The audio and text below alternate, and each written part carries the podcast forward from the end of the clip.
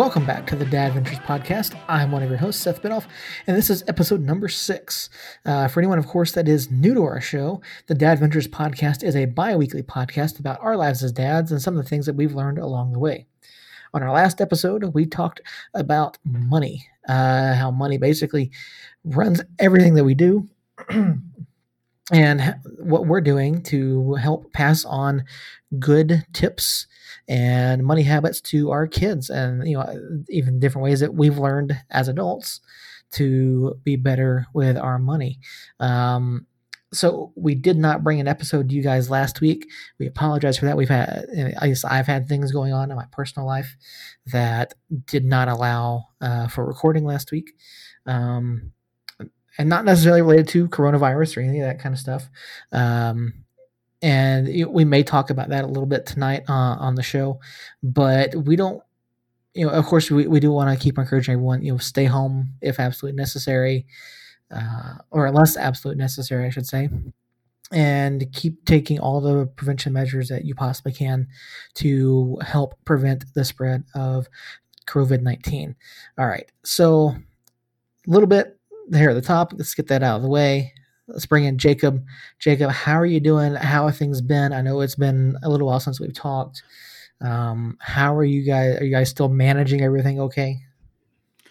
Yeah, we're doing we're doing really well over here. Still, it has been seems like ages since we talked. Actually, um, I was thinking about it last week and was wondering if everything was going all right. And uh, you said you had some stuff come up, and um, so we had to roll with it, which part of being a dad and um, having families, and of course during this time we we're living in now, you know, everything kind of gets a little crazy. So uh, we had to postpone it a week, but we're back. I'm ready to talk to you. Ready to catch up. Ready to see how you're holding up as a dad in quarantine still. And I mean, it, like I said, uh, we're doing good over here. Really, very little changed for us throughout this whole process. Um, I still had work. Um, Allie's back at work now. She was started work again um, towards the end of not last week, but the week before. So we're basically just trucking along as we have been and seeing what gets thrown at us. So really, the only thing I'm missing is sports and uh, golf. so yeah, um, I know you guys have a quite a bit different situation over there with working from home and having a few more kids in the house and a few more active kids in the house. So, uh, how are you guys doing? What's new over there? Yeah, like you said, as in terms of being at home and all of that, not much has changed there. I am, of course, still at home. I will be uh, until at least the 4th of May. I highly expect that to be extended and even if it, even if my company does decide that we can go back to the office, they've sent us email saying that they are doing things to help mark off like six feet in within the building. There's only so much that you can do, especially in an office type environment where yeah. people are within feet of each other all day long, or in an elevator or stairwell or in the break room or whatever. I think it's I think it's highly likely that we're not going back here in a couple weeks.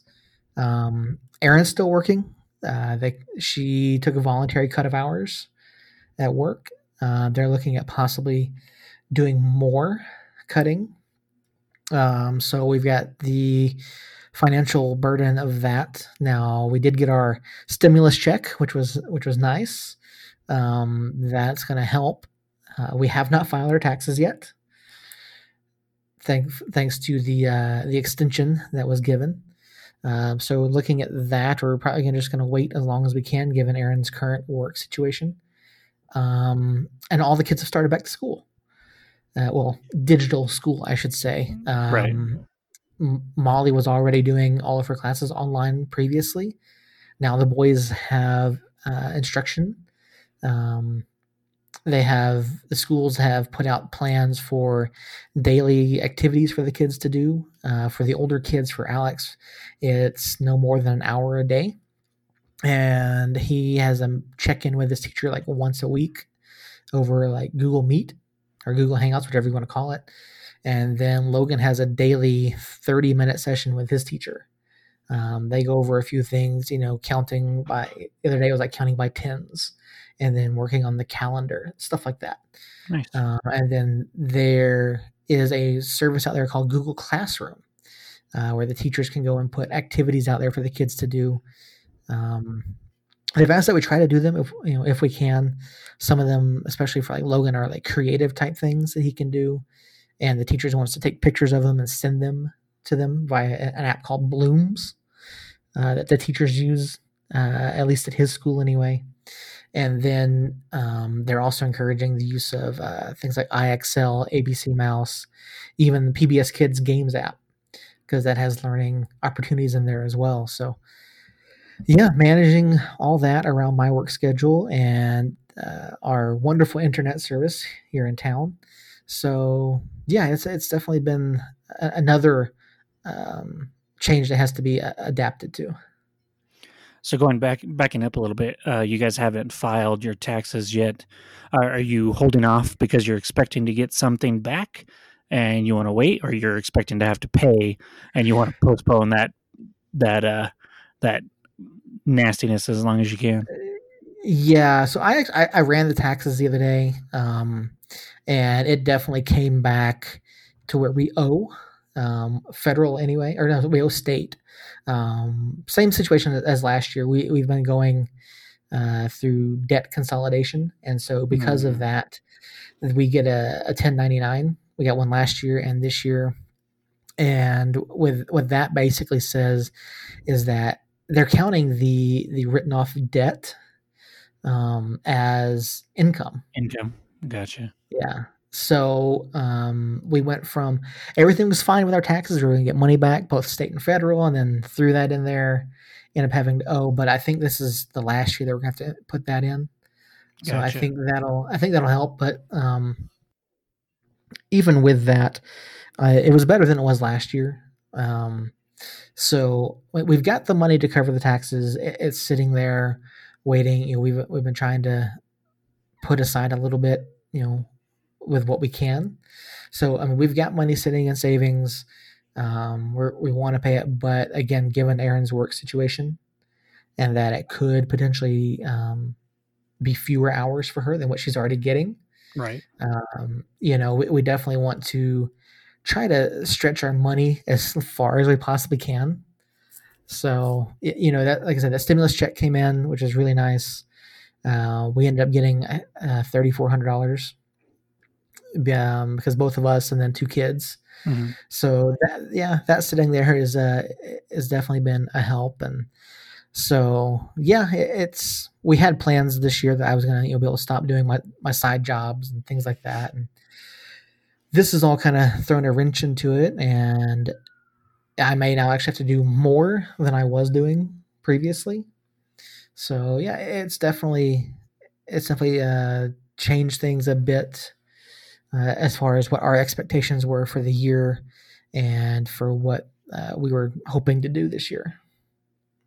So, speaking of your side jobs, um, I imagine the food delivery industry is, I, I believe, from my understanding, it's it's kind of booming. Um, are you taking advantage of that, or have you been able to do that at all the last couple weeks, or with everything going on, are you having to stay home? Um, no, I've been going out and doing it. Um, even prior to this, I was only driving two nights a week, generally Friday and Saturday nights, uh, for about five hours, give or take. And I was bringing, uh, you know, I, I, wasn't really like pushing what I could do. Um, ever since I got involved with Grubhub, that's the only app that I've been using, and because it just it pays more than the other services, and so I was making around, you know, 150 $200 a weekend in, in two nights, you know, so about $15, $16 an hour, which isn't bad. Well, since this has started, um, well, really since the since the uh, the lockdown went into place, I hadn't really been driving at, for as long. Like I would, uh, you know, I, we because we thought again we thought we were in a good place. You know, even at the beginning of it, you know, we were both working full time, so I was making, you know, I was going out making know, hundred dollars a weekend. You know, coming home and hanging out and and uh, but no, you're absolutely right. It is booming. Like for I didn't drive for three of the past three out of four nights that I typically would have were the past two weeks. And then this past weekend, I went out and I made um, nearly three hundred dollars in two nights in around Dang. nine hours. Yeah. So it's definitely been uh, been better, a heck of a lot better. Like there were there have been some nights where I'm making thirty plus dollars an hour doing food delivery, and that's I mean that's before taking into account gas. Yeah. But I mean, I filled up my car for eleven dollars the other day. So you know, I'll, I'll take almost three hundred dollars and pay you know eleven dollars for gas yeah, any day sure. of the week. So, but no, it, it's definitely been busy. Um, and, but there's been a change in that too. Like some of the re- different restaurants are doing things differently. Uh, you know, since uh, you know we can't go, in, people can't go in and sit down. So some of them have lines as to where you wait. Most of them, a lot of them now will just bring the food out to you or they have designated areas uh, inside the restaurant. So, like BJ's here in town, uh, for any regular customer, you can go and pick up your food if you want, and you go through their to go entrance. But for mm-hmm. the delivery drivers, you go in through the main entrance to keep you separated from anybody else. And then they have the the tables broken down by service, like DoorDash, Grubhub, Uber Eats, whatever. And you just go and find your order, pick it up, and go. And so it just it just depends on the restaurant, but no, it's definitely been busier um, here in the past week. Uh, early on, it wasn't as busy, or maybe I just wasn't being. I don't know. I don't know what's the word, um, like pushy enough as far as what I was doing. But one thing also that I've done is I, I've gotten very picky about the orders that I take and so, like, if it pays less than like ten dollars, I won't. I generally won't even bother with it. Mm-hmm. Um, this past weekend, though, Grubhub had a had a bonus opportunity where if you did so many hours, Friday, Saturday, Sunday, on any combination of those, like if I did three hours one night, I had a fifty percent acceptance rate or higher, I would get a fifty dollar bonus. If nice. I did it two nights, I would get a seventy five dollar bonus. So yeah, so I ended up it'll be ended up being like three hundred fifty dollars for like nine hours worth of driving this week. So, you know, I, of course, you know, it's not taxed, but still, it's not anything to sneeze at. Even if I, even if you take out, you know, 20, 25 percent for taxes. Yeah, we we finally for the first time used. Oh, I think it's DoorDash. I think it's Door DoorDash that we have down here in mm-hmm. Los Lunas, because um, we have for the longest time we didn't have anything down here, and then um, but I will say that we've used it. I want to say twice, and both times uh, there's been mistakes. so the first yeah. one, the first one was good. We got our food, we got what we ordered, um, but the driver had to come back uh, because it wouldn't let him close out for some reason. So he had to take a picture of the food and uh, we had already ate the food, so we we just took a picture of the boxes, and uh, he said that that was fine. Had a problem. I had gotten a call from DoorDash uh, that I didn't answer because I didn't recognize the number. Uh, mm-hmm. But we finally they finally called back and made sure we got our food. We said yeah, everything was fine. And then the other one uh, we ordered from Applebee's, I believe, and uh, they were missing our sides of fries, and Allie wanted something that wasn't on, or she didn't want something on the burger, and it came on the burger, and we just had a few mistakes there. But um, it's uh, we thought that this process would help us not eat out as much, and it has to an extent, but it hasn't stopped us from eating out as much as I thought it would. Um, yeah.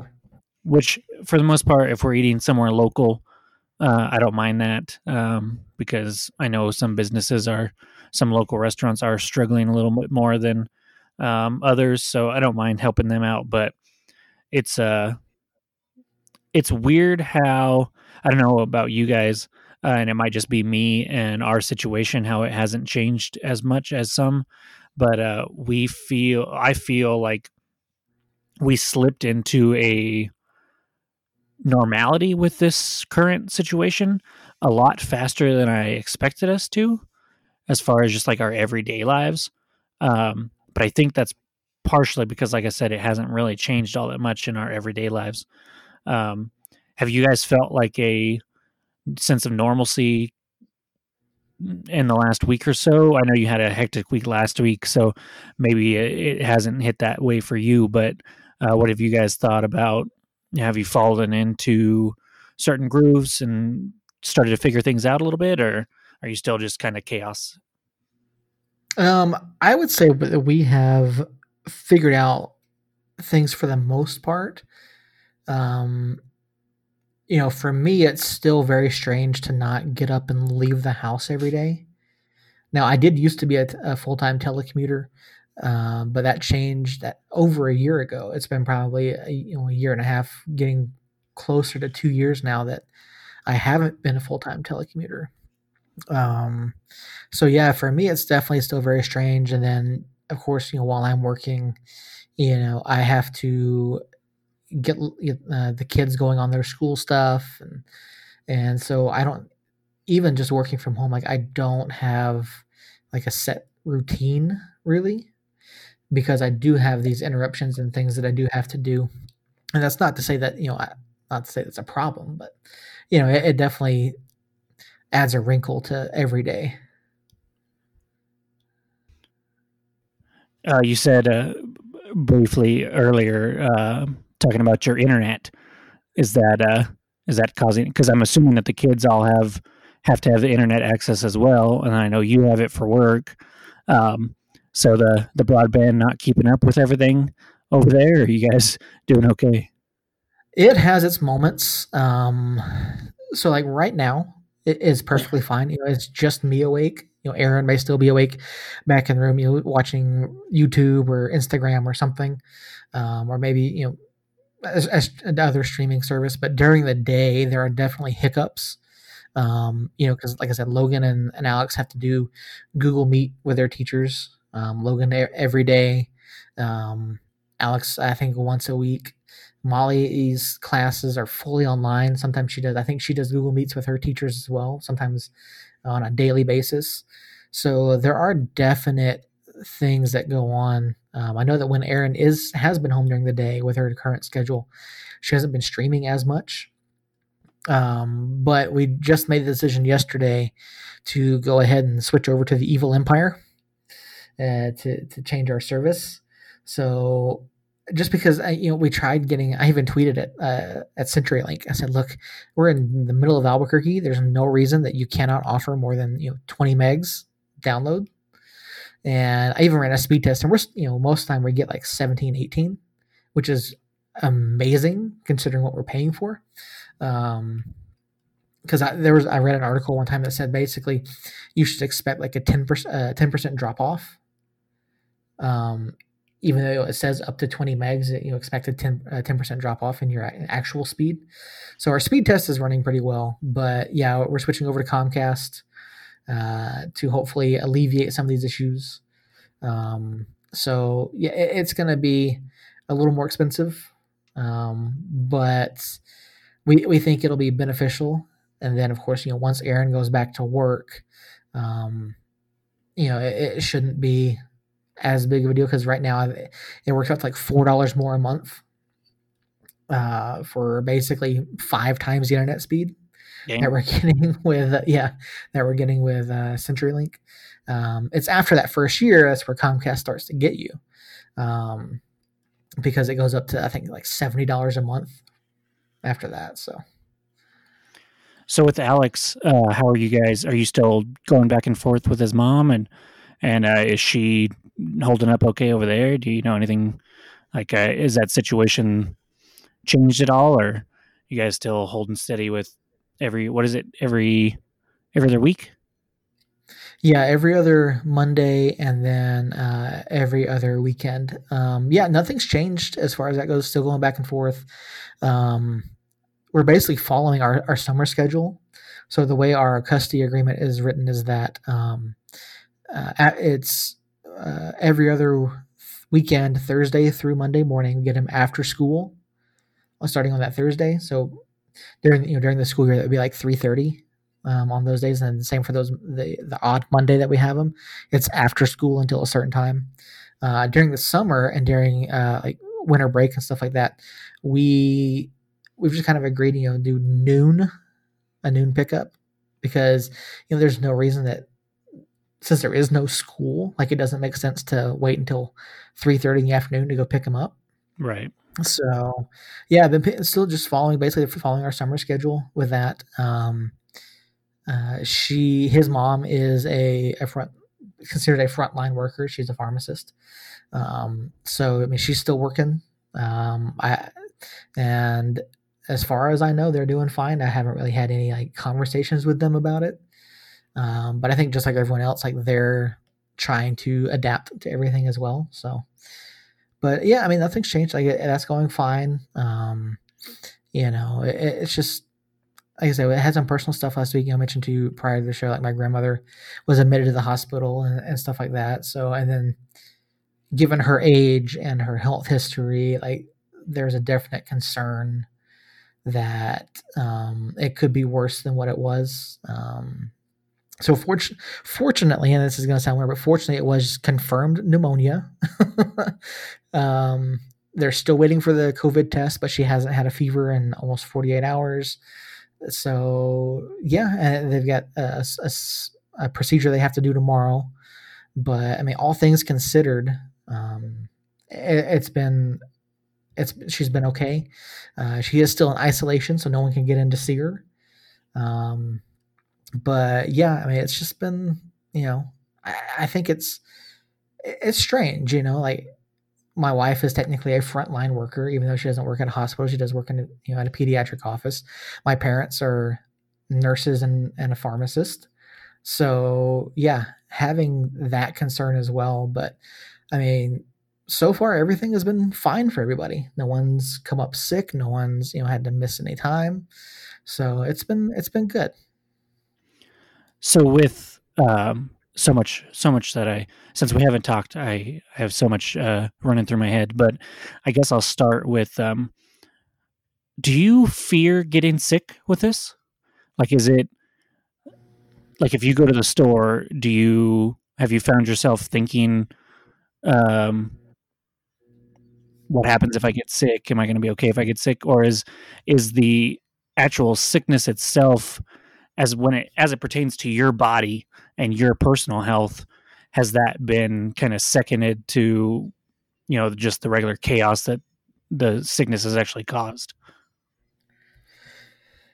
I think for me personally, it's more so if I if I go out and I get sick, I get sick. I can only take so many precautions. Um, I don't fear getting sick. Um, most of the data that's out there that I've read um, and, and, understood is that it's not as likely to to have serious effects on someone around our age. Um, but yeah, you know, like I said, I take all the precautions that I can. Uh, for me, it's more what what worries me the most is the is that when I'm out doing you know Grubhub or whatever, or when we go out to the store, I see all these people that aren't taking any sort of precautions whatsoever. Mm.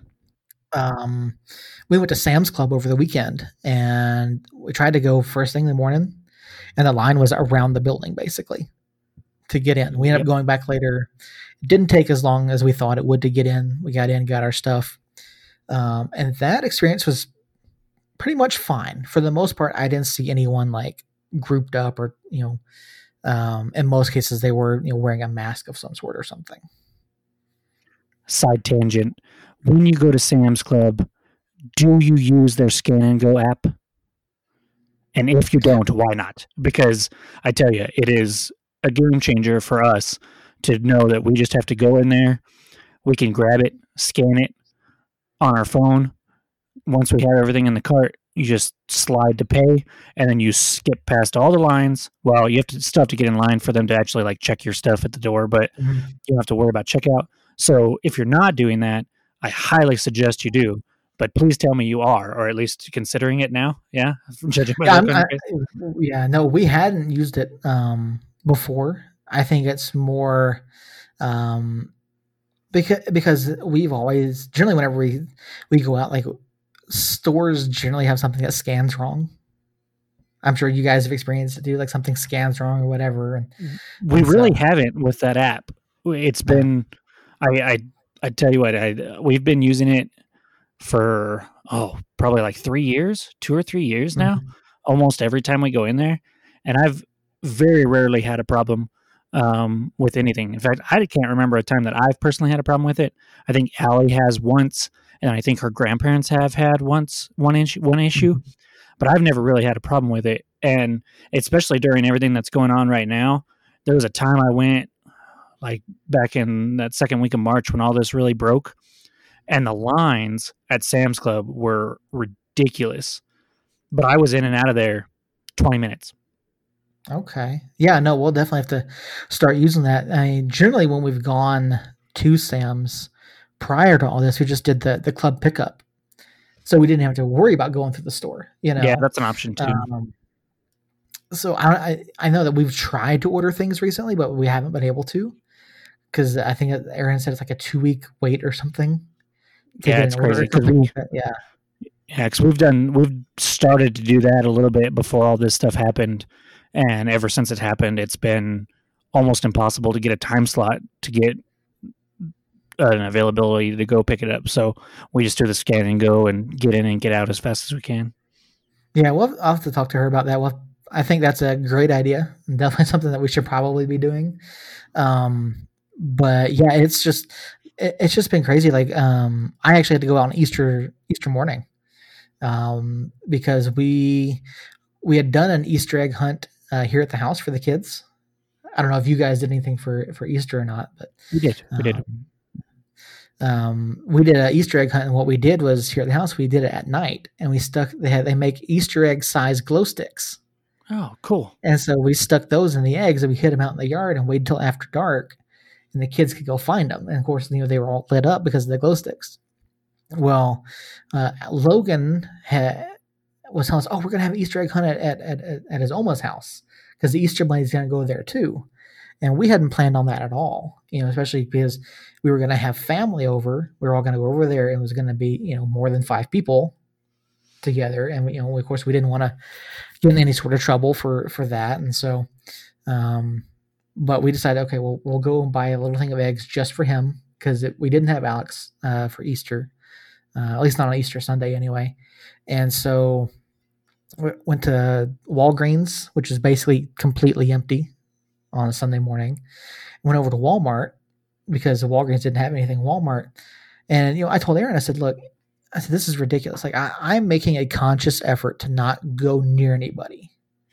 you know, to not walk within six feet, to not try to go down. If I see someone standing there looking at something, you know, stand back away from them. But so many people I saw just didn't care. They would walk walk right up behind you. Mm-hmm. I'm like, people just go away, like back off, like show a little courtesy. Like you can wait a minute for these 99 cent eggs.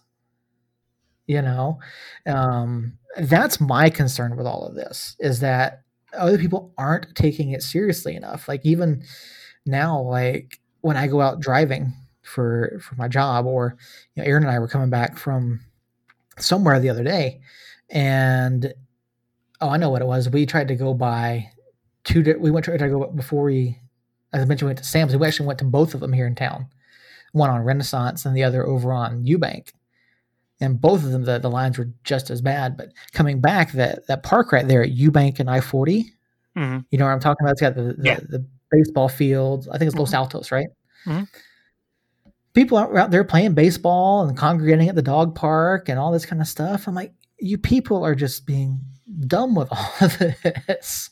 So that that's my concern. Like if I get sick, I get sick. But if if it's due to people not taking precautions, that's where that's where my concern is. I mean, I really haven't left the house much at all, uh, other than you know the occasional run to the store to get Alex. But yeah, I, there's only I know there's only so much I can do no matter no matter what happens.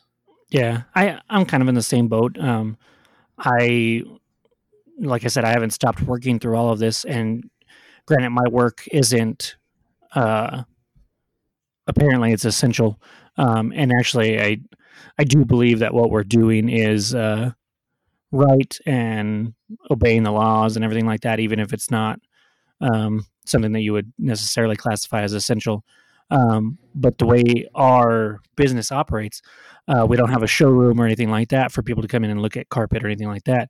So I have very little contact with anybody aside from the three or four other guys that are in our office and then the six or so installers that we have.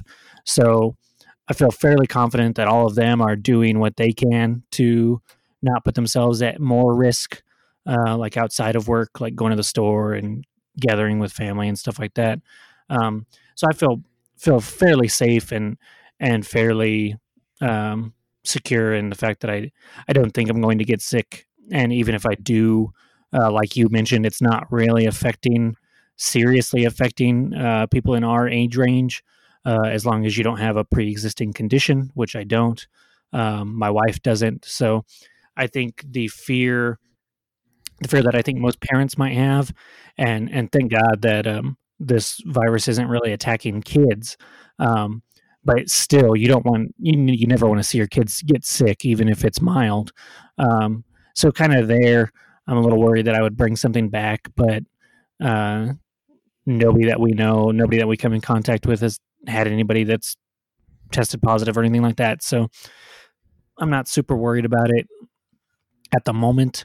Um, and it's kind of hard. It makes this weird balance where because I'm not worried about it and because I haven't uh, dealt with it um, kind of on the front lines of it, you know, I'm I find myself getting really fed up with everything, all the closures and stuff that's going on.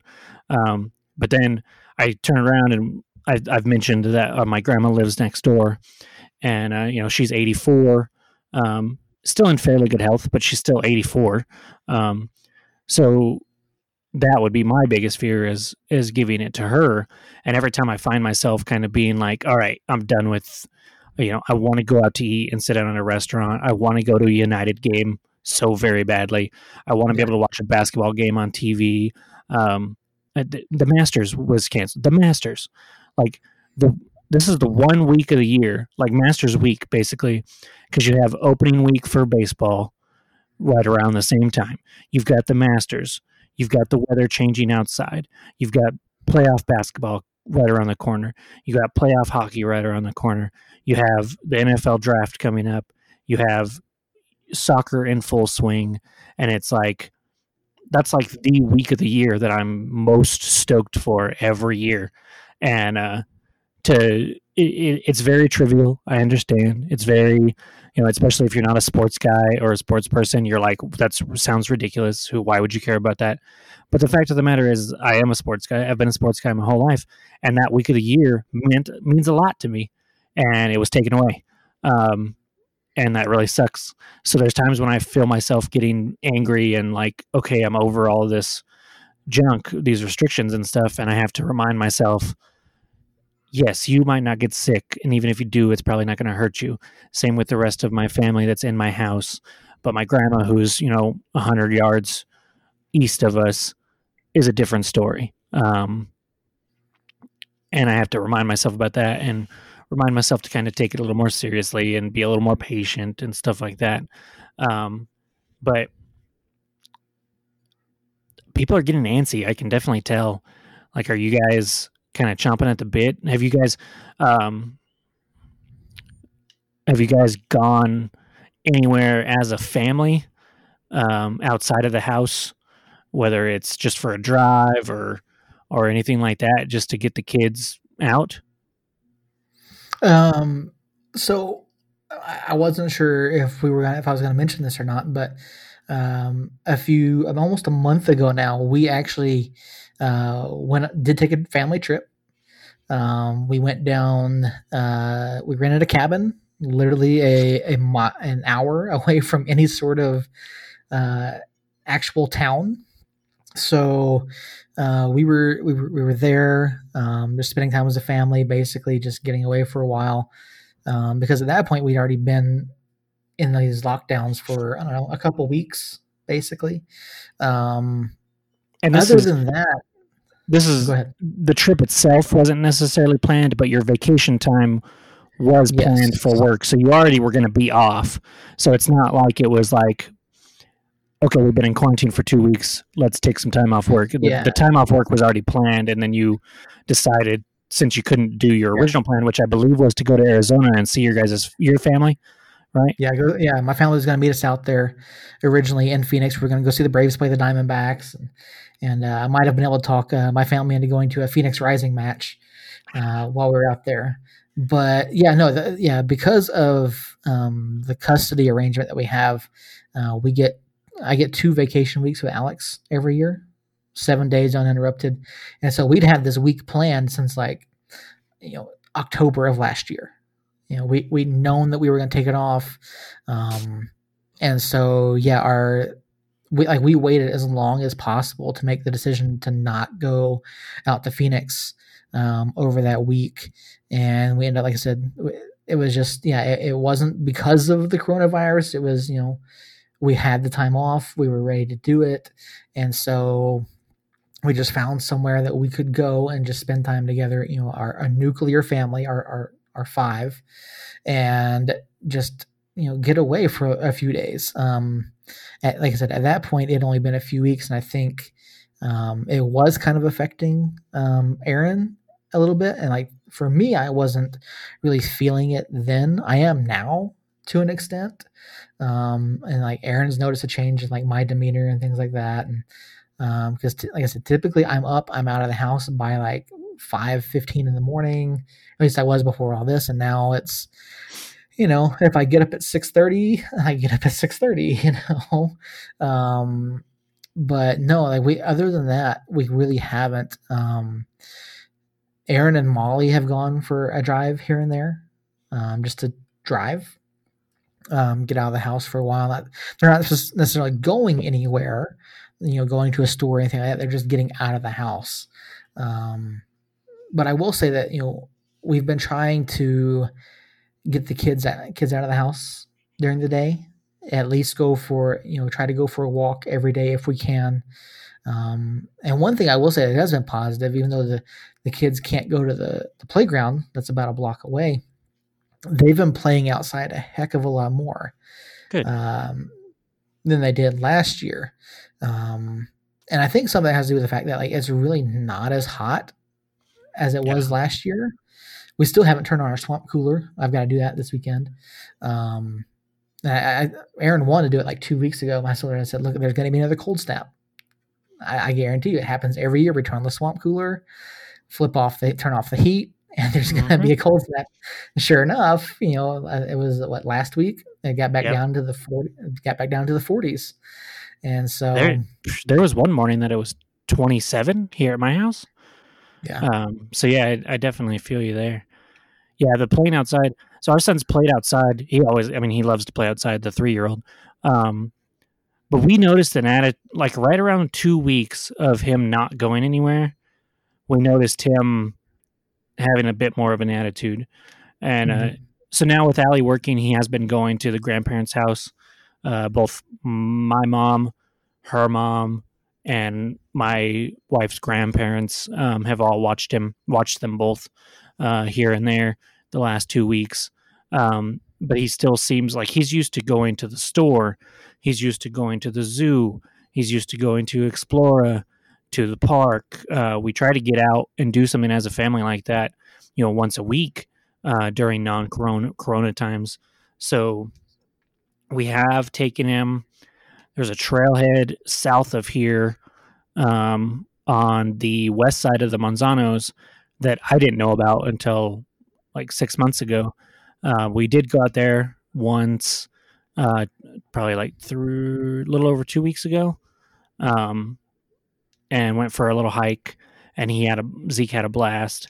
And then just this past Saturday, there's a river park here in Los Lunas that uh, I wasn't sure if it'd be very busy or not, but we went and uh, we walked oh for probably two hours. Ended up stopping down by the river. We took the dog. The dog jumped in the river, had a good old time, um, and we didn't see a soul once we got like out past the trailhead entryway there. So we've had to do we've done a few things to leave the property and have some fun with all four of us uh, not cooped up in the house and not just in our yard.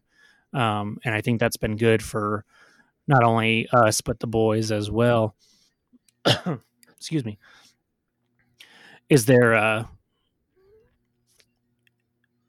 I, I'm I'm glad you mentioned the Cloudcroft thing uh, because I I didn't want to out you and mention it without you yeah. wanting to mention it, but I, I don't see a problem there. I don't. Uh, I mean, you can. Some people might look at it as uh, as a as a little little uh, what's the word I'm looking for? Selfish. Yeah, selfish or or not safe or whatever you want to call it. But with what you guys did, I mean, it, you were still practicing social distancing. You just weren't at home. That's all it was. Yeah. um, and and honestly, if if I had the means to do it, you know, we would we would do it one of these weekends. We actually have a cabin down by Datil, uh, which is in the kind of central central e west part of the state, kind of just west of Socorro and Magdalena. Um, the my grandparents have a cabin out there that we have access to, and we've been threatening to go out there through all of this, and we just haven't. Uh, but I think we're going to take, you know, depending on how much longer this goes, uh, we'll take a weekend uh, and go out there. I might take a day off work and and sneak out there um, that first weekend of May or something like that if we're still in this. Uh, what do you think? How long do you think this is going to go on? When when are we? Is there? I I felt like there's been a light at the end of the tunnel recently, um, just because I feel like it's kind of calmed down the hysteria behind it. But at the mm-hmm. same time, um, who knows? I, I I have no idea. But I I would like to think that we're at least going to start opening stuff back up, at least at minimal capacity, relatively soon. But what do you think? Well, I definitely agree with you that the hysteria seems to have started dying down, or at least, or at the very least, places like Sam's have kind of understood the the new supply and demand model for things such as toilet paper, hmm. because we were able to get some on Saturday when we were there. Um, so I don't know. Maybe it's a combination of both. Um, if the I, I was watching the news earlier, and they had part of the press con- the daily press conference from uh, our governor today, who said that um, that they're looking at phasing in to to reopening things, but that the state is still lagging behind the necessary number of tests per day in order for them to feel you know comfortable with that. I think um, they said like the the goal is three thousand tests per day or 3500 tests per day something like that to get through but the state is only getting through like 2000 tests a day and so, you know, it's, I, I think there are signs there that it could possibly, re, things could start possibly reopening. Now, I certainly hope that we don't go the way of Georgia. Uh, I love my home state, but the governor has decided to open up places such as movie theaters and restaurants, gyms, and hair salons as the first places, which I think is a pretty dumb move, if you ask me. Um, I can't imagine going to a movie theater while this is all still going on, sitting in a room with up to a hundred other people. Well, I so I I understand uh, concern there, but when you see the groups of people that are gathering at Walmart, Sam's Club, Home Depot, all that, why wouldn't a movie theater at thirty percent capacity? Um, why? How would that be different than than your Walmarts and your Sam's Clubs when there's lines and lines of people to get in. You know what I mean? Like why oh? Yeah, just... no, I, I, completely, yeah, I completely understand that, and, and, I'm sure that there will be some sort of, you know, guideline or you know, uh, capacity restriction. Um, I just think it's uh, from a general public's point of view.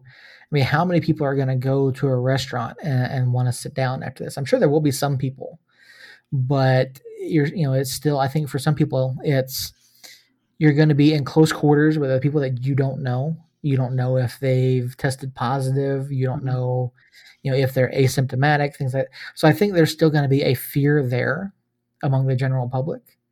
Um, but I mean, I you know I agree that the the economy needs to open back up.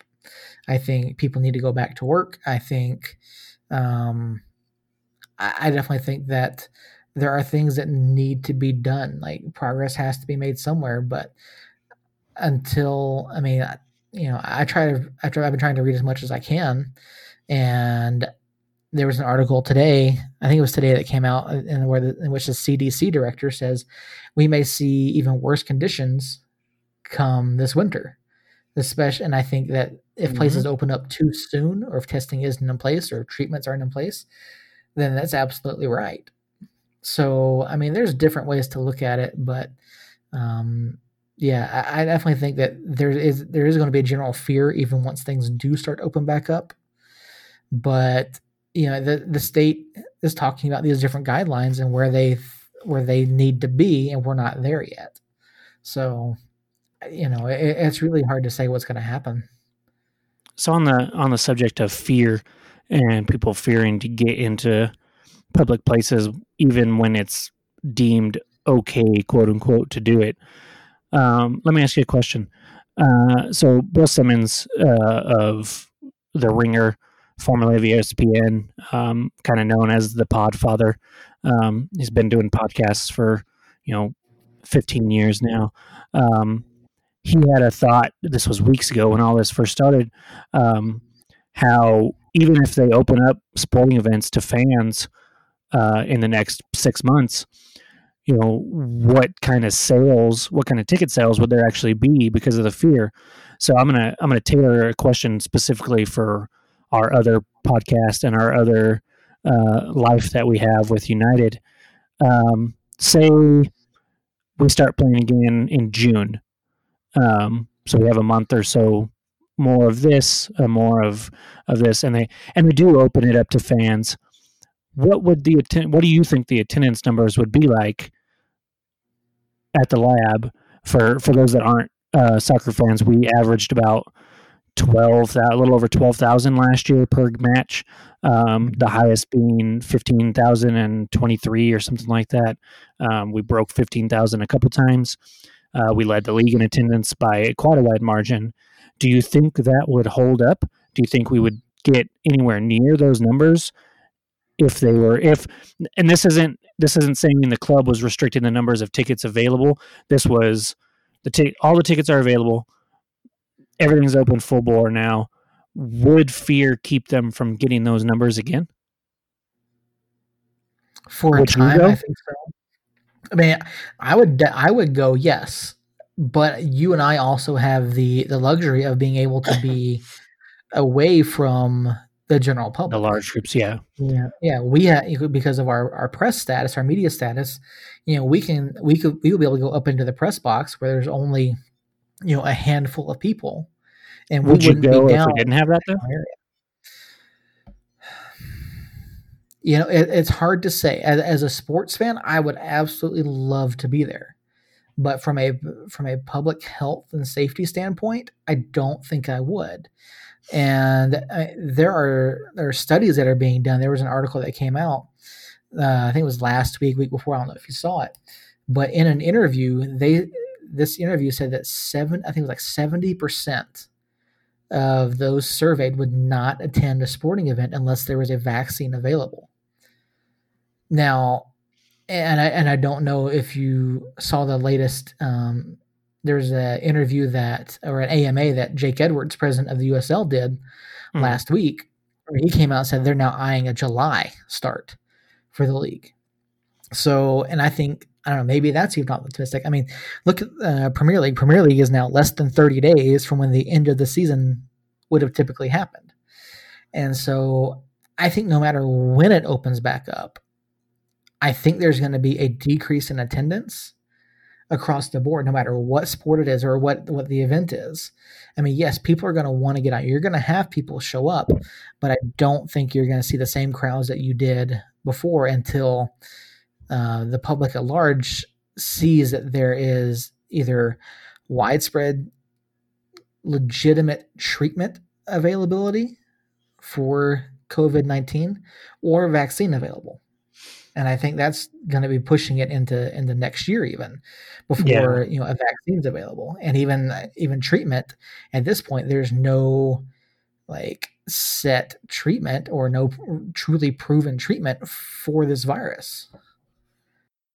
Yeah, I I hear you. I understand it.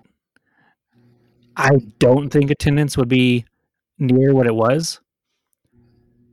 And selfishly, I can say I would still be there, even if we didn't have press seats, even if we weren't.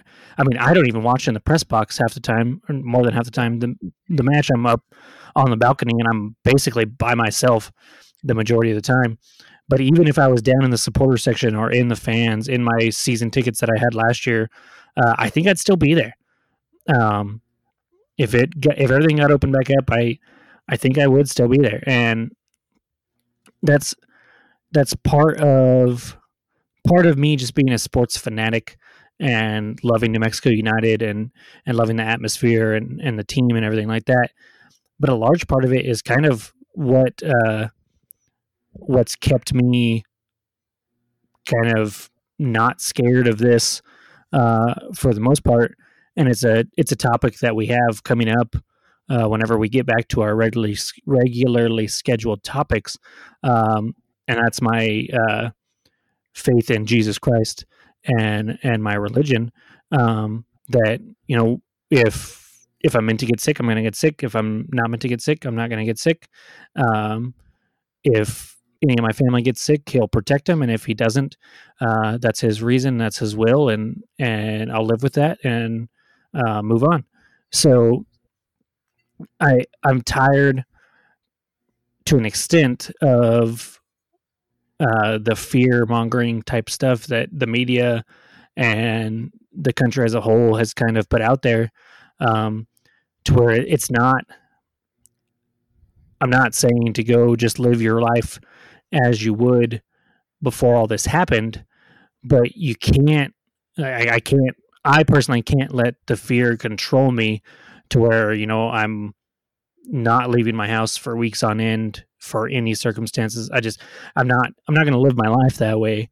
Um, so when it comes to sports uh, in a situation like that i would go i would take precautions. I'd wash my hands more. I'd have hand sanitizer.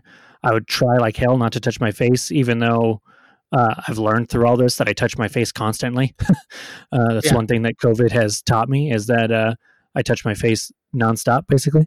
Um, so I would take those precautions and and try my hardest not to um, spread it by being careless in that situation. But I would put myself in that situation and then take precautions from there. Um, just because I'm not I'm not going to sit at home and and uh, live in a little bubble. I'm just not. Uh, and some people might hear this and think that it's uh, selfish or um, immature or childish or whatever you want to call it. And I understand that. I, I do. I, I, uh, I think that of myself sometimes through all this. Um, but I have come to the decision that I'm just not going to do that. So um, I'm not going to go and protest my freedoms, um, despite how I feel. Uh, like people all over the country have done the last couple days or week or whatever it has. Um, but I when I feel it's safe enough to a point where that stuff opens back up and I can go, then I'm going to go. I'm not going to sit at home in fear because of that. And, and do you do you have a problem with that thought process? Not like a problem like you want to fight, but how do you feel about that thought process? Like, do you understand that thought process, or do you think it is selfish? Because uh, if you do, by all means, tell me. I I can take it. Uh, but what do you think? No, I completely understand it. You know, um, and like I said, you know, it, even for me, it's been a struggle to be at home. The the longer that I'm here, you know, I do feel uh, the longer that I don't have that we don't have the normal, you know, atmosphere around us. You know, sports and events and all that kind of stuff. You know, kids aren't going to school. You know, the the, the more it does start to wear. Now, you know, I'm not afraid of this. It's not something that I've been you know panicking about anything you know, I've tried to take as many precautions as I as I possibly can. Um, and, and I completely understand where you're coming from. If it was just me, if I didn't have my wife and kids, if I didn't have all of that to worry about, um, then ab- I would absolutely be there as well. Mm. You know, my concern is, you know, again, it, it's what you know happened the other day at, at Walmart. You know, the people that aren't taking the precautions, you know, and the possibility of me catching it and bringing it home to my wife and kids, or um, my folks uh, wanted wanted us to buy tickets to fly out to Georgia here in about um, a month and a half or so, and tickets were like eighty nine dollars one way. From from you know a direct i think it might have been a, a, layover direct flight i don't know but from yeah from here to atlanta it was like $89 one way which was absolutely insane. We could have flown our entire family round trip for you know a thousand dollars basically. Right. But the concern was you know uh, you know i lost my i lost one of my grandmothers in in the late in the end of last year um given the, the the travel restrictions, given the fact you know I do have family that works you know in the hospital there in Atlanta. Um, you know, one of the you know uh, one of them is an ICU is is an ICU nurse, you know, who who deals with the COVID nineteen patients, mm-hmm. you know, on a regular basis. Um, you know, both my parents work work there, and so it's you know, if, if we go, I know we would see my grandparents you know? And so the the the concern about contracting something even if i don't develop symptoms of it then transmitting it to you know any of my grandparents you know that's of concern. And then you know once we do come back again given the current travel restrictions we would then have to self isolate here at home for two weeks mm-hmm. and so there's all these things that weigh into it and so yeah, me as a selfish human being, I would love to be at whatever sporting event comes first. I, it doesn't matter what it is. But I know that for me, the health and safety of, of my wife and kids and my family, you know, that's going to trump all of that. And, you know, I, I don't, you know, I don't think, I don't think your, your line of thought is, is wrong or or bad in any sort of way. Like, I completely understand, you know. And it's definitely not a. It's definitely you know my my concerns are not media driven. It's from you know anecdotal stories and seeing right you know what I've seen you know the way that people are acting, and so you know it's I, I and you know it's it's that health concern. You know I don't want to uh, risk you know the the the health and well being. You know, because like I said, if if my wife gets sick, she has to self isolate. She can't work for two weeks. Mm-hmm. You know, I'm here at home. I can work. You know, uh, you know, my kids get sick, whatever. Um, you know, there's just there's just other concerns that go into it, and so I don't think. I mean, if, if it's deemed safe enough, by by the government by the government by the state you know if they're willing to to open things back up then by all means you know i don't begrudge anyone that does go at all. Well and i to be completely honest it sporting events with fans isn't happening in 2020 in my opinion. Um i just i don't i don't see it happening uh, unless there's a vaccine that comes miraculously out of nowhere or uh, at least um, nationwide quick tests where you can basically walk into any doctor's office and get a test and a result in you know 15 minutes. Uh, i don't see games happening with fans in 2020 uh, yeah I, I, just don't see that. So everything that i've talked about where i would be there is kind of a, a mute point but that's just yeah. So do you know who clay travis is I recognize the name. Um, I, when you start talking, I'll probably be like, "Oh, okay." But so he, yeah, he's a uh, he, he's a conservative radio guy, but he he does sports coverage. He, okay. he has a he has a morning radio show here on I think it's like ninety three seven, and so he's based out of Tennessee. Big supporter of, of uh, President Trump. Um, he put out a tweet a couple weeks ago that said, "Sports is roaring back." I'm like, okay, Clay, like I, I enjoy listening to your show, but in no way is sports roaring back at this point. No, Be- No. all, all because um, the PGA had announced they had rescheduled some events for later in the year, and then like some other leagues had said that okay, we think we're we're, we're putting out a plan. Like baseball doesn't have a plan right now. The only, uh, MLS doesn't have a plan. USL doesn't have a plan. NBA is not finishing their season, obviously. NHL will most likely not finish their season. Uh, right now, the only league that's unaffected is the NFL, basically, in terms of what's Yeah. actually going to happen.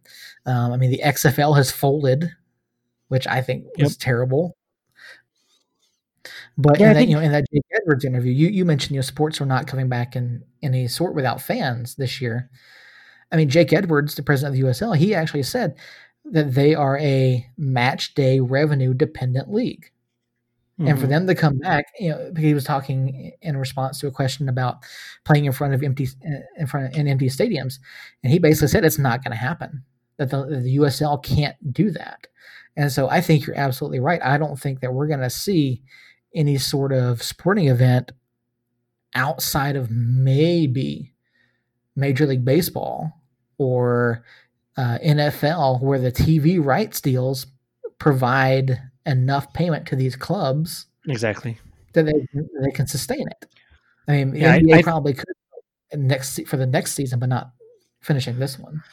So I I actually do think that the NBA has playoffs of some kind, um, played in most likely one city and practice gyms. So like LA, where there's two teams or something like that.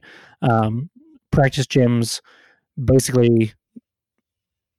I don't even think all the playoff teams will come back. I think they'll look at the standings. They'll say, okay, there's we're going to take four from each conference we'll have the conference semifinals, the conference finals, and then the championship.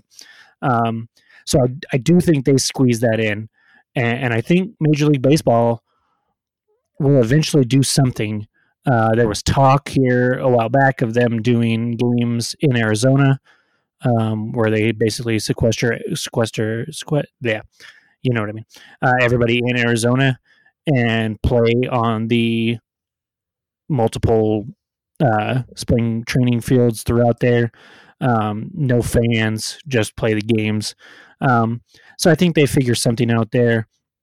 But yeah, I, I can totally see why US the USL especially is you know match day revenue dependent because they don't have a huge TV rights deal. Um, not every team, in fact, the majority of teams are not like New Mexico United in the fact that they sell bukus and bukus of merch. Um, uh, so yeah, it definitely is something that they need the money from the gates to to continue. And if they're not having games in front of fans, then uh, they can't make any money.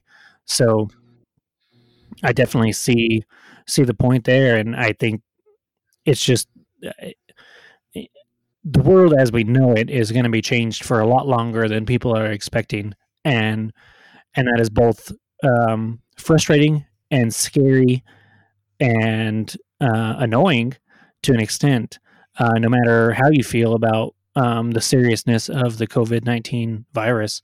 Uh, I do have a, a cousin that is a nurse at UNM Hospital. Um, and I, I basically don't read the media or read or watch any media for the most part on any of this. I just look to her and see what she's saying and how things are going as far as local local cases here in New Mexico.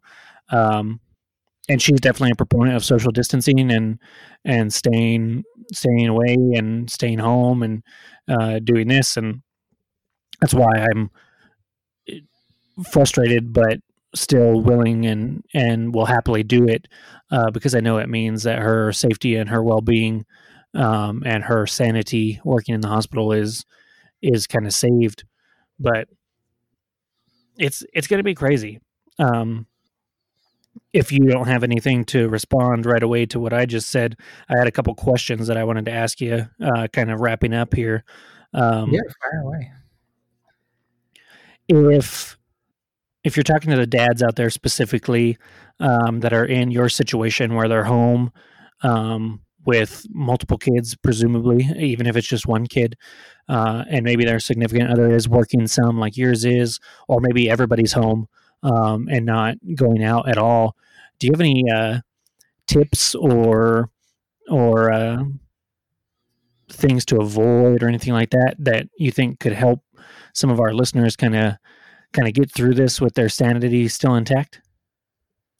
Um, yeah, one thing I can suggest is you know during the first few weeks of this, uh, really before the kids started going back to school, is we made the mistake mistake of basically just letting them watch TV and play video games all day, and it became an issue. Um, so one of the things that we we've started doing, we've realized that you you know, I mean, one of the problems that we've had for a while is that Logan has not slept through the night in basically like six months. Um, yeah, he, he'll get up at some point, either with a nightmare or whatever. Um, and so we're we're now trying something where we're changing up our bedtime routine a little bit. Typically, what we do is we, we lay down, watch a Minecraft video. And then last night we were sitting up and we heard him like basically crying and yelling, saying stuff about Minecraft. Uh, well, two nights ago. And so last night we we went to bed. We had him watch a different video. We read some books. No Minecraft at all yesterday during the day. Now I, I don't mind him watching the videos. You know, I think that he learns a lot. He likes playing Minecraft, but he slept through the night last night for the first time in months. Nice. And so I definitely think that one of the things that we found is changing those habits. You know, don't let the kids just sit around and veg all day. Um, really, with all three of them, you know, Molly does her schoolwork and then she likes to go get on her phone and do whatever. Even then, we're trying. Okay, don't you can't be on your phone all the time. You know, you can't be playing video games. You can't be watching TV. So we're encouraging them to, or we're making more of a concerted effort to, like I said earlier, go for a walk mm-hmm. every day if we can, um, get some of that energy out. Um, when the weather's nice, the boys have been playing out in the backyard um, a lot more, and so I think that's helped. And so I, I, think that's one big thing. You know, limit the screen time. Get them doing something constructive. Uh, Erin went out to Dollar Tree a few weeks ago. Um, they were actually limiting that people in the stores long before the state was. Yeah. And so she bought she grabbed a whole bunch of like little dollar activities, like bubble wands and activity books and things like that. Things to get them off of the devices, away from screens, all that kind of stuff, and get them engaged. And so good, I think yeah. that, that yeah, that definitely does. I I know with Zeke, um, we haven't we haven't been in your guys' situation with somebody being home all day with them and them not being able to go anywhere. But um, even tonight, uh, before we got on the call, before we put him to bed, um, he was on his tablet watching, uh, I think, YouTube videos. Um, and you know, our show episode finished. Um, it was time to go to bed. I said, okay, we got to put it away. And he lost it, just lost mm-hmm. it because uh, he didn't want to get rid of it. So, so we definitely, even non COVID times, try to limit um, the amount of time he's on his tablet. Um, and, and, for those of you out there going, why does he have a tablet if he's three and you don't want him? To, well, I didn't get him the tablet for one. My mom did. Um, and exactly, I see you. I see you're agreeing over there. Uh, so since his grandma got it for him, um, we and and to be honest, it has its pluses. There are times when I'm just like, okay, dude, I can't handle this. Here's your tablet. Watch your videos. Relax. Just chill. But um, definitely limiting that amount of time um, in some way, shape, or form uh, definitely helps. And I found that the best way to limit it without him throwing a fit is to get him off of it by doing something with him. Do mm-hmm. like go outside and play with him, play hide and go seek inside with him. Um, do something that captures his imagination and his energy and and does something fun with it. Um, for those of you that are in uh, more of my situation, uh, where you're still working, um, maybe both you and your wife are working, who knows? Um, my advice is uh, to try and one thing that's helped me through all of it is is I've been able to focus more on my family uh, because I don't have the distractions of do you want to go out to eat? And you know when we got to eat we're on our phones quite a bit or it's not as communal as like f- eating dinner here at the table. Um, i don't have the distraction of checking scores because sports aren't happening right now. I don't have the distraction of uh, there, there's just it's limited my distractions uh, which has been a good thing. And instead of there are times when i find myself filling those holes in where I would be looking at highlights or scores or um, doing something like this where I've downloaded games on my phone and I use those to kind of veg out and and ignore my family as terrible as that sounds um, and I have to limit those. So I know that uh, you know if we're st- if you're still out there and you're still working and you're still coming home you know working at eight to five and um, coming home and needing some time to relax and and decompress. Uh, I, I understand that fully, and and you definitely need that little bit of time, but don't let it take over the whole evening.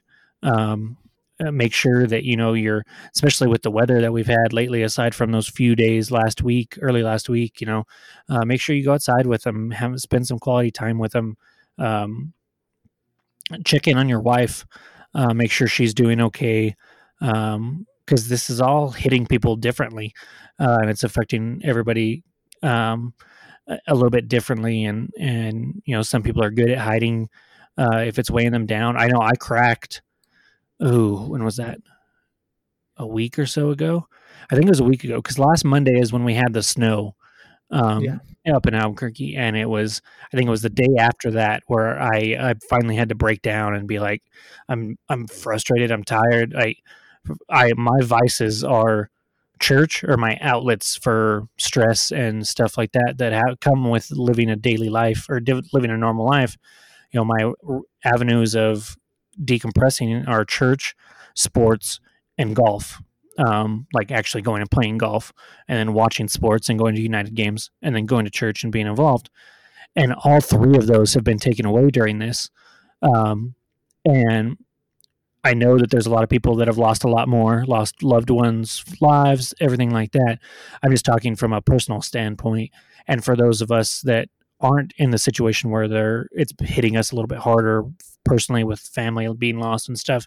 Uh, if you're just uh, an everyday guy and you haven't had anybody get sick near you, um, that's close to you, uh, and you don't have those vices or outlets to decompress and relax and stuff, um, it's been really hard. And I finally broke down and told my wife, you know, I'm going to go to the river park here in Los Lunas by myself and just go for a small walk while she was going to pick up the kids. And, um, and that helps. So, so be active with your family and everything like that. But I still understand that if you need that time to decompress from work and the stresses, and especially like if you're out there working like frontline jobs, like in the hospital, you definitely have to decompress and relax and kind of get over everything because I know your he- lives are hectic over there. So um, make sure you find something that you can take care of yourself with, whether it's you know watching a movie uh, by yourself in the room or going for a walk or something like that. Uh, even if it's something that you normally wouldn't do during non-COVID times, uh, definitely reach out and and and uh, if you have any questions or if you just need to talk to somebody and you don't really have anybody to talk to, you know, uh, you can email us um, Seth at dadventuresmedia.com, Jacob at dadventuresmedia.com. Um, find us on social media um, all over the place and, and, reach out to us. We'd be glad to help. Uh, but I wanted to kind of leave this podcast if it, um, if it's all right with you. I want uh, to see if you had any funny, lighthearted stories uh, from anything that's happened um, over over the last two or three weeks since we've recorded last, or even before that, since this COVID time. Uh, and if you need a minute to try to think of something, I've got uh, a couple that have happened to me recently that uh, I think uh, some people, especially family or dads of toddlers, might get a kick out of. Well, I, actually, I do have one. I don't know if, awesome. it's necessarily funny or um, or uh, or humorous or anything. So but, it's you know, not at all what I asked for. It's not at all what I asked for. But it, it, might be. It, it might be. so we, we went on our trip and uh, we we got the directions. You know. From the person on the property, and so we were going down there. and We plug in the, the destination to Google Maps, you know, And so Google says, okay, take this take this road. I'm like, okay, you know, it looks to be a little bit, you know, shorter, like an maybe you know 45 minute shorter drive. And so we go, we take the turn, and it's paved for a little while. They told us, oh, okay, it's going to be a paved road for a while, for most of it. And then once you get into town, it's going to be like a, a dirt road. We're like, okay, it's, but it's well maintained and that's going to be fine. Get to the end of the pavement, and of course, it's a dirt road. It looks in fairly decent shape. Like, okay, well, but it's going back through like the woods. And so the farther and farther we get, then we're starting to realize, okay, this is not the road that they were talking about. This is actually like a state trail through the woods. I mean, it's, it's a road, quote unquote, road through the woods. And the farther we're getting into it, really, there's snow on the ground. nice. And, and you started. You have a car, right? Just a regular like sedan. Well, not anymore. So I, I don't know if I mentioned it, but we actually we traded in our cars. You did mention that, I, but I didn't know what you ended up getting. So Erin ended up getting a, uh, a Kia Sorento, which is uh, an SUV, something she's okay. had before. All right. Gotcha. We, we took that, you know, okay. because it, it's bigger than the car that I got. And anyway, we get to a few points and we're like, okay, we're not, you know, we're not sure about the uh, the, the the safety of the road. By the, but by this point, there's nowhere for us to go. Like I said, it's like it, it's marked on the map as a road. Google Maps has it as a road. It, there's nowhere for us to go. We can't back up. We can't turn around. We just have to go through this. and so it's different in different places. Their snow is like six or eight inches deep and you can see the trails where other cars, where other people gone. A, a Jeep actually went around this at one point before we got to this, and so you could see where they had gone through the road, and so we're just like praying and holding on for dear life because if we just were to slip off one side, we're gonna go off back into the woods, you know, and who knows what could happen at that point. And so it takes us, we're telling the kids, kids just do not say a word, be absolutely quiet. and so Erin throws in the four in the four wheel drive, and after an extended period of time, uh, we're we're finally like, okay, we finally get through it. You know, like we're slipping and sliding, and and at one point, like we start to like slide off like off to the side a little bit, but you know, Erin stops us, gets us straightened back, you know, kind of straightened back out a little bit, and we end up, we get up, end up getting through it. I don't I don't know why it was so snowy in this one patch. Maybe just wouldn't get enough sunlight or whatever. But we finally get through it. And we're like, okay, we are not taking that road on the way back. no way. Right? Okay, we got to email this, you know, email the owner of this property and say, look, you've got to tell people do not take the Google Maps suggested route on how to get here. So no, it, it, was a little bit of an off-road adventure. Um, a little nerve-wracking at times, trying to get through there. But no, we, we got it. And we find, on when we were leaving, we said, okay, we're not doing that. We're just going to follow this one road all the way back out. And uh, everything was fine on the way back. Uh, actual like paved road and all that kind of stuff. But yeah, no, definitely a, a, harrowing tale, you know, on our on our vacation. So yeah, we've been uh, we went uh, we we decided to drive the backside of the Sandias. This was before COVID. This was probably like back in January. Um, it was a nice sunny day. Uh, we knew that up on the mountain it had snowed and still probably had snow, but I didn't know how the roads were going to be. So we were in the Kia in our little Kia Rio, um, little tiny car um, that does terrible in any kind of weather. Uh, and we decided to go up the backside of the Sandias, and we got uh, just a little ways up there, and snow started kind of showing up on the road a little bit. And we are like, "Yeah, it's fine, it's fine." Well, I drove all the way to the ski resort somehow, um, but for the last like two miles of that, it was snow packed and icy and uh, white knuckling it the whole way up there. So I feel you there. And as far as Google Maps goes, so going to the trailhead that's down here south of or south of us, uh, over towards Belen, uh, you got to go back behind, behind Valencia High School and that way. And if you take the Google Maps suggested route, it takes you to private property with locked gates. Uh, oh. So you oh. can you can get through one side of it, and you can get all the way to where you can see the road that you're supposed to be on to get to the trailhead, Mhm. but you can't get to that road even though it's right there because there's a locked gate right there. Um, I luckily did not do that.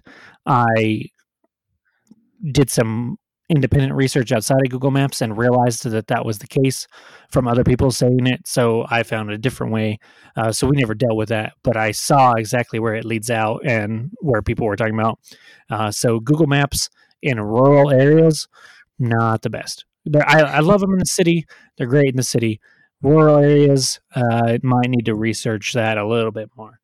But um, I know you work here in town a little bit, and uh, kind of a, a tangent to, to all this. So, you, you know, if you live here in Albuquerque or really in the state, you know that they've been doing a lot of construction on Central with the whole art project and all that kind of stuff.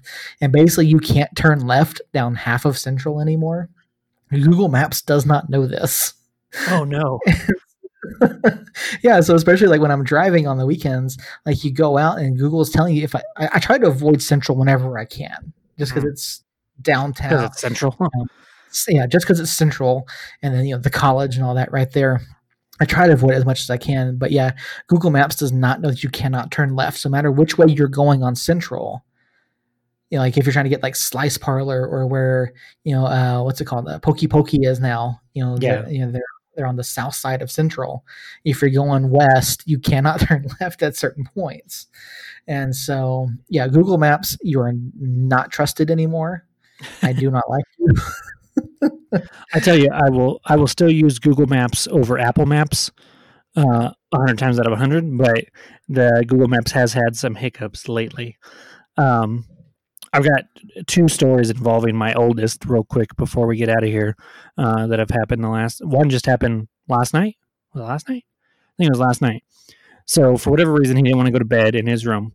Um, so me always Allie always gets the cuddles, and I I never do. So Allie was already like half asleep last night, and he came in the room and was didn't want to go back to bed. So I just come here, and you can lay with me uh, on my side of the bed, and we'll we'll cuddle. You can go to sleep. So he comes, he lays down. I fall asleep. I assumed he fell asleep. Then I woke up in the middle, towards the middle, like early, early morning, like two or three in the morning, uh, and he wasn't on the bed anymore. And I had no idea where he was.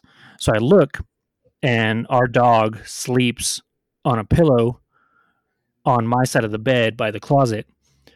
And then there's like a pile of pillows and a couple coats that have fallen off the last couple days of my little nightstand or my ottoman thingy that's over there.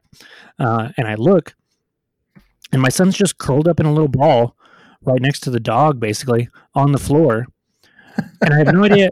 I have no idea how he got there. I because I'm assuming that if he fell off the bed, we I would have heard him because our bed's fairly tall, and then my dresser is right up against my head. Um, so had he just rolled, he would have hit his head on the dresser. So I don't know if he made a conscious decision to just be like, you know what, I'm not sleeping on the bed. I'm not comfortable. I'm gonna curl up on a little ball on the floor with no blanket. I don't know what happened, but he just was curled up on like I would have stepped on him had I not realized where he was. Um, and it's amazing how kids just they just show up in the middle of the night in random places in my house at least well he does anyways. The oldest one or the younger one we have locked in a crib uh, not locked in a crib but he can't get out of the crib. Relax people. Um, but he'll just like show up in our bed in the middle of the night. He'll show up in the living room in the middle of the night. He just randomly appears. Um, but we're also potty training him. And knock on wood it's gotten so much better in the last like week and a half. Very few accidents. Um, but because we're not in church right now uh, a lot of us we're all doing zoom meetings uh, for the different ministries. So we were on i was on the men's ministry one ooh, two weeks ago. And i'm walking around outside with my phone talking to the guys and my son's out there playing and uh, he comes to me and he's like dad can i go pee in the grass? I'm like sure buddy go go ahead go pee in the grass. Uh, never mind. And he just keeps running around. And then he's comes to me like two minutes later dad i'm gonna poop in the grass. I was like no you can't poop in the grass. You can pee in the grass i don't care but you can't poop in the grass. Let's go to the bathroom. He's like no i'm fine. And he just keeps running around. And then I can see him. So I have the phone in front of my face, and he's behind me, so I can see my picture on the screen, and I can see him running behind me, and then he just stops, dead in his tracks, and goes, "Dad, I'm peeing," and I'm like, "Pull your pants down, then," and he's like, "Nope, too late." So I look and pee's dripping out the bottom of his shorts, and it's just a disaster. So I'm on this conference or on this Zoom meeting trying to deal with this kid who just peed his pants, trying to just tell him, walk to the house and mom will take care of you. Uh, but he decides that he's going to pull his pants and underwear down to his ankles and then try to walk to the house. This doesn't work very well.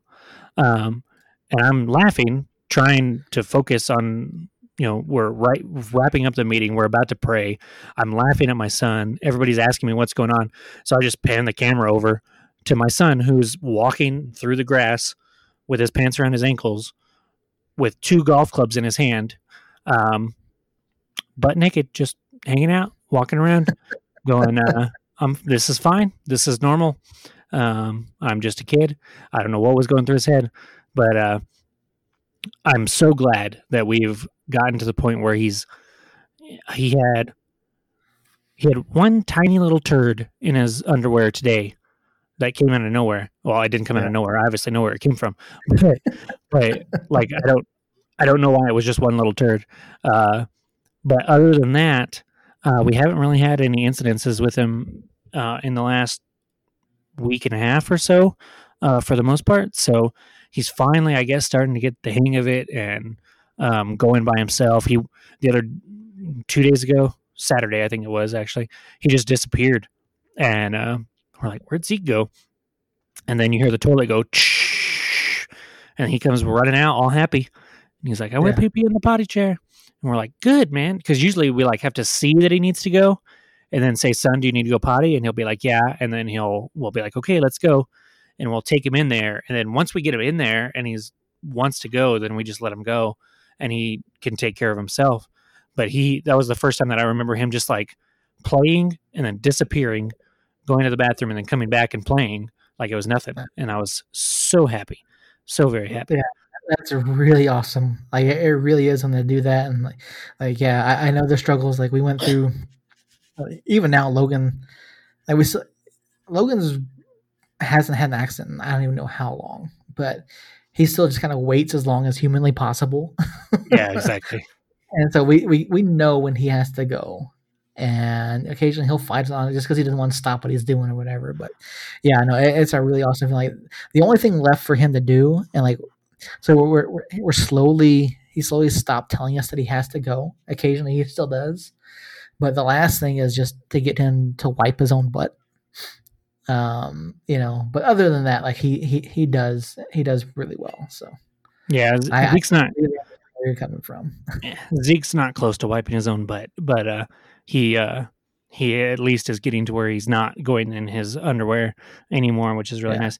The other night, man, he for like three hours, I could tell he had to pee. Like he did the telltale, grabbing himself, kind of hopping around a little bit, and I was like, "You need to go potty?" No, no, no, no, no, no, no, no, no, no, no. Wouldn't go, wouldn't go. And finally, we were. I looked over and he's like crying because he has to pee and he's holding himself and hopping up and down. And I was like, son, do you have to go to the bathroom? And he's like, no, just screaming. So I finally just picked him up and hauled his butt to the potty, pulled down his pants and had him stand up and pee. And he peed. And afterwards I was like, didn't you, didn't, don't you feel so much better? And he was like, yeah. And I was like, okay. And actually, like looking back now, hindsight, I think that's about when he finally started not having accidents and not really holding it. So I think that might have been a wake up call for him like, oh, I don't have to be in pain. I can just yeah. go pee and be happy. Um, and then I, I, don't have to go pee and get in trouble for going in my pants. I can just go pee in the potty and get celebrated and cheered, and everybody's happy. Uh, so I think that might have been a turning point, which would be nice. But I think that's all I got for tonight, man. Um, yeah. It was so so glad talking again. So glad getting on and doing this, uh, uh, catching up a little bit. Um, when we have busy weeks like that, it's hard to keep in touch uh, with all this going on, especially like before all this hit, we were supposed to try to meet up and have a family get together, which never happened. And then we were supposed, I've been wanting to meet, uh, with you just in person, just to hang out in person, um, even before all this stuff hit. So, um, but it's nice after, you know, three weeks, I think it's been three weeks, uh, I, I, think this is our first one in April. Actually, the last one we recorded, I think, was March thirty first. So, um, yeah. So it's it's it's good to catch up and and uh, talk to you and see you on Skype here and and reach out to the listeners and be able to give you guys some content out there. And I hope that uh, this one was was good. We tr- kind of tried to keep it a little more loose, a little less uh, structured. Didn't really have a topic. Uh, after three weeks, and with the world that we live in, we kind of felt like we needed to just chat and just talk and just get it all out there. So, um, any closing thoughts, Seth? Uh, you know, you mentioned you know we, we, we were trying to get together and get the families. Erin and I were just talking about that about that the other day, and you know, once all this is is done and over with, and you know they say it's safe to go back out and congregate and things like that, we're definitely gonna do that. I think a lot of people are gonna do that. Um, oh, yeah. Um, you know, I, I think that you know, I think this has been trying on a lot of people, and everyone's adapting the best that they can. And you know, yeah, like you said, you know, even in the middle of all this, you know, you, you try to retain some sense of normalcy, and you know, definitely catching back up and talking has been has been good. And um, I do have one final question for you before we do get out of here. I know I really I really haven't asked a whole lot of questions tonight, but the Patriots traded Gronkowski to the Tampa Bay Bucs. They did come back for 2021. I am. This is. I said this when Tom Brady signed with us. Um, this is how I know the world's going to end before football season starts, man. Um, I am. I'm both uh, excited and then as a lifelong Bucs fan, you're always a little bit pessimistic, uh, just because other than the one year that we won the Super Bowl um, back in I think 2002, uh, it's been 18 years of heartache and um, hard luck and everything like that. So I'm excited. Uh, I, am I, I think Gronk uh, with um, a year off, hopefully has is healthy. Uh, hopefully, he was taking care of himself. I know it's Gronk, so um, he has a. Well, you know, he is a WWE champion right now. He is. He is. Um, and I expect him to maintain that uh, through his career with the Bucs. Um, I wouldn't expect anything less than that.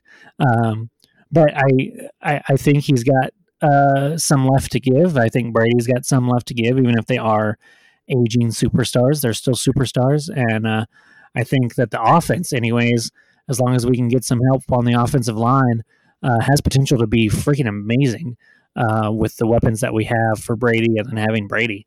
Um, but as a um, Falcons fan, which really just should just I just I don't know why I talk to you uh, as a Falcons fan, but as a Falcons fan, are you in the camp where you're like, oh crap, we have to face Brady and Gronk twice a year now, or are you in the camp of they're old, they got nothing left, and it's still the Bucs, so who cares? So there are two sides to this. One, yes, they are they are old, they are aging. Gronk, you know, could be tackled at any point and pinned on the field for, to lose his WWE belt. Um, oh. since he is, of course, you know the I think it's the twenty four seven. Yep. Mm-hmm. Uh, I think there's that very real possibility. I mean, for all I know, Matt Ryan could be the 24 7 champion, you know, come October. But um, you got to think, too, that the Bucs offense in the hands of Bruce Arians with uh, with Brady and Gronk and the other weapons that they, that they now have, you know, they're they are very scary. Um, you know, they do, like you said, they do need to work on the offensive line. There's talk that the Falcons may be trading up into the top 10 uh, we'll see whether or not that happens. Uh, we definitely have some concerns on the defensive side of things. Uh, we made some changes to the offensive line. I think it would be a good matchup. I think it would. I'm I'm going to try to be um, unbiased here, but it, I I don't see how trading up for the Falcons is a good idea. uh, depending on who you get. I don't think if you trade into like the nine position, uh, you're not going to draft a quarterback with Matt Ryan. I don't think. Um, and is it, you need more than just one defensive edge rusher or defensive tackle to really contend. Um, in my opinion, anyways.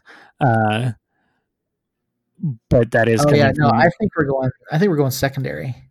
Maybe some yeah. coverage on the outside. So, is it is moving up however many spots and giving up an extra pick really worth getting a, a secondary guy when you can get one probably where you're going to draft now or stock up on a few of them in the in the later rounds but i i'm not a fan of trading up anyways unless it's for a stud qb uh, and even then uh, it doesn't really work out unless you're patrick mahomes and the chiefs.